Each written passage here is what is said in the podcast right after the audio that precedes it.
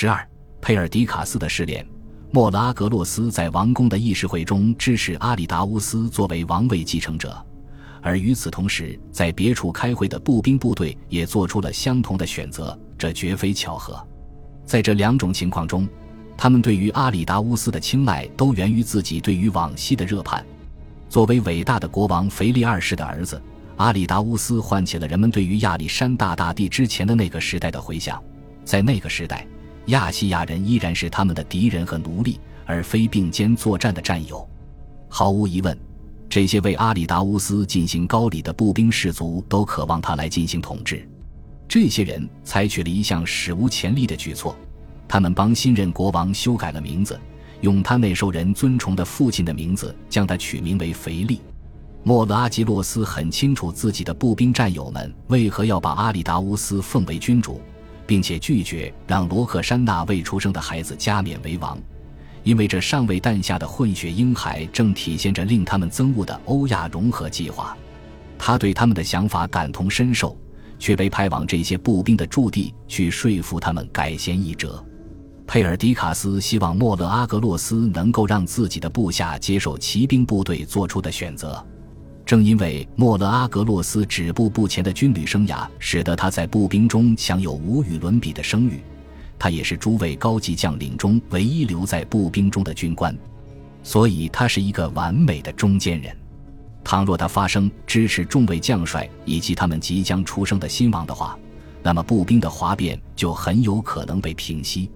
但是，假如按照莫勒阿格洛斯自己的意愿来行事的话，他也很有可能率领着这场哗变走向胜利。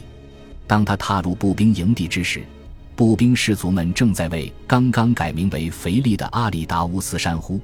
于是莫勒阿格洛斯仔细斟酌了面前出现的良机。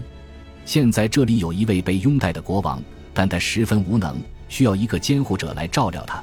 这里有一支已经将他奉为领袖的军队，而这支军队的数量远超佩尔迪卡斯麾下的部队。只要率领这支军队，拥戴这位国王莫拉吉洛斯，就可以像佩尔迪卡斯那样轻松地掌握至高的权力。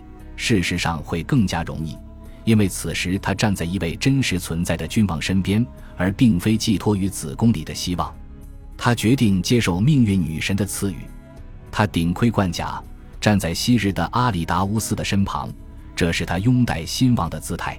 步兵们陷入了癫狂。长矛在盾牌上敲击的铮铮作响，他们在为自己哗变的新领袖欢呼致敬。莫勒阿格洛斯发表了演说，煽动了他们的愤怒，并且要求他们采取行动。一群哗变的暴徒在一脸困惑的腓力的陪同下，全副武装地向王宫进发，正如他们两天前所做的那样。当时，他们要求进入亚历山大大帝所在的房间，在事先得到警告之后。佩尔迪卡斯在觐见室集结了数百名精锐士兵，并且关上了大门。他希望自己能够守住这个房间，从而保持自己对权力的脆弱把控。亚历山大大帝的遗体以及装饰着皇家盔甲与徽章的空王座，这些象征着权威的护符，现在都被锁在房内，与他同在。现在看来，谁拥有了这些，谁就能够掌控整个帝国。步兵们强行把门打开，冲入房间，随时准备投掷标枪。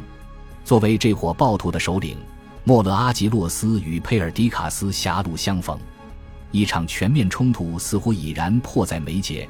然而，佩尔迪卡斯和他的部下们看到自己与对方实在是实力悬殊，所以选择了战术性撤退，从侧门离开了王宫，然后策马前往城外平原的安全地带。在这次迅疾的政变中，莫勒阿格洛斯控制住了宫室、宝座以及亚历山大大帝的遗体。他和他的步兵袍泽们在无人照看的亚历山大大帝遗体前建立了新政府。他们愚钝的国王腓力被任命为政府的首脑，并且穿戴上了空王座上遗留下的皇家物石——亚历山大大帝的滚袍与王冠。佩尔迪卡斯和其他的将领都不见踪影。只有一个人还待在那里，亚历山大大帝曾经的书记官，刚刚被提拔为骑兵指挥官的年轻的欧迈尼斯选择留在宫中，希望自己能够调解这场冲突。欧迈尼斯认为，自己作为一个对马其顿政治并无兴趣也无得失的希腊人，可以赢得双方的信任。欧迈尼斯很可能以非常真诚的态度提出了这一理由，而且还得到了莫勒阿格洛斯部下的接受。尽管未来数年里所发生的事情会让这种理由显得那么可笑天真。据传，亚历山大大帝临终前曾经预言，在他的陵墓前将会举办一场盛大的葬礼竞技。然而，即使是亚历山大大帝本人，可能也很难相信，仅仅在他死后的一天内，两支部队就会在他的遗体前剑拔弩张。这种瓦解的速度、信任与秩序崩溃的规模，着实令人啧舌。在这件事情上，马其顿人表现出的唯一可取之处，就在于。在巴比伦发生的一系列事件进展得如此之快，以至于比昭告天下的传讯使者都要迅速。那些本可以在混乱中渔利的行省，那些本可以发动叛乱的臣民，此时甚至还不知道亚历山大大帝已经逝世了。莫拉格洛斯现在要做的第一件事，就是下令逮捕已经亡命的对手佩尔迪卡斯。他肯定已经意识到，只要佩尔迪卡斯还有一息尚存。自己的统治就难以长久。虽然骑兵和步兵之间存在不信任的情况，但是军队中的传统领袖依然可以赢得诸多普通士兵的忠诚。事实上，佩尔迪卡斯似乎也在期待着部队重申对他的忠诚。他仍然留守在巴比伦，同时向外派出了自己的同僚军官。莫勒阿格洛斯决心阻止佩尔迪卡斯如此行事。获取必要的授权并非易事。莫勒阿格洛斯向国王腓力解释了为何佩尔迪卡斯的存在会有害于国家，然后国王所表现出的困惑不解的沉默被理解为了准许。一支小队被派去逮捕佩尔迪卡斯，他一旦反抗就会被就地格杀。佩尔迪卡斯以惊人的冷静沉着回应了这次大胆的袭击。当莫勒阿格洛斯的人马接近时，他正和仪仗队的十六名侍从待在自己的住处，此刻缺兵少将，根本无法自保。然而他毫无畏惧，只是表现的义愤填膺，顶盔贯甲地出现在门口，谴责那些想要逮捕他的人都是莫勒阿格洛斯麾下的叛逆和奴仆。他的计谋奏效了，这些士兵因为遭到了最高统帅的斥责而羞愧难当，于是，在没有完成任务的情况下就溜之大吉了。接着。在其他袭击者还没有到来之前，佩尔迪卡斯便赶忙离开了这座城市。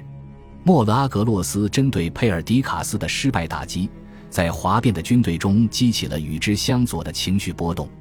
第二日，便有人指责莫勒阿格洛斯，甚至要对其滥用职权提起司法调查。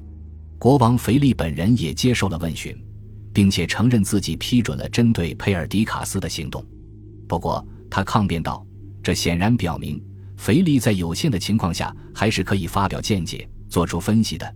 既然佩尔迪卡斯并没有死去，那么何必如此大费周章呢？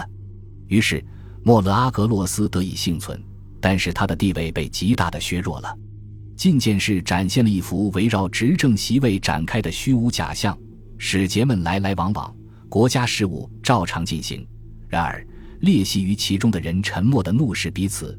却又不敢承认自己内心的恐惧与疑虑，在经历了三天沉闷的期待之后，骑兵们着手反击的消息传了进来。驻扎在巴比伦城外的骑兵切断了城市的粮草供应，威胁要让步兵忍饥挨饿，直至投降。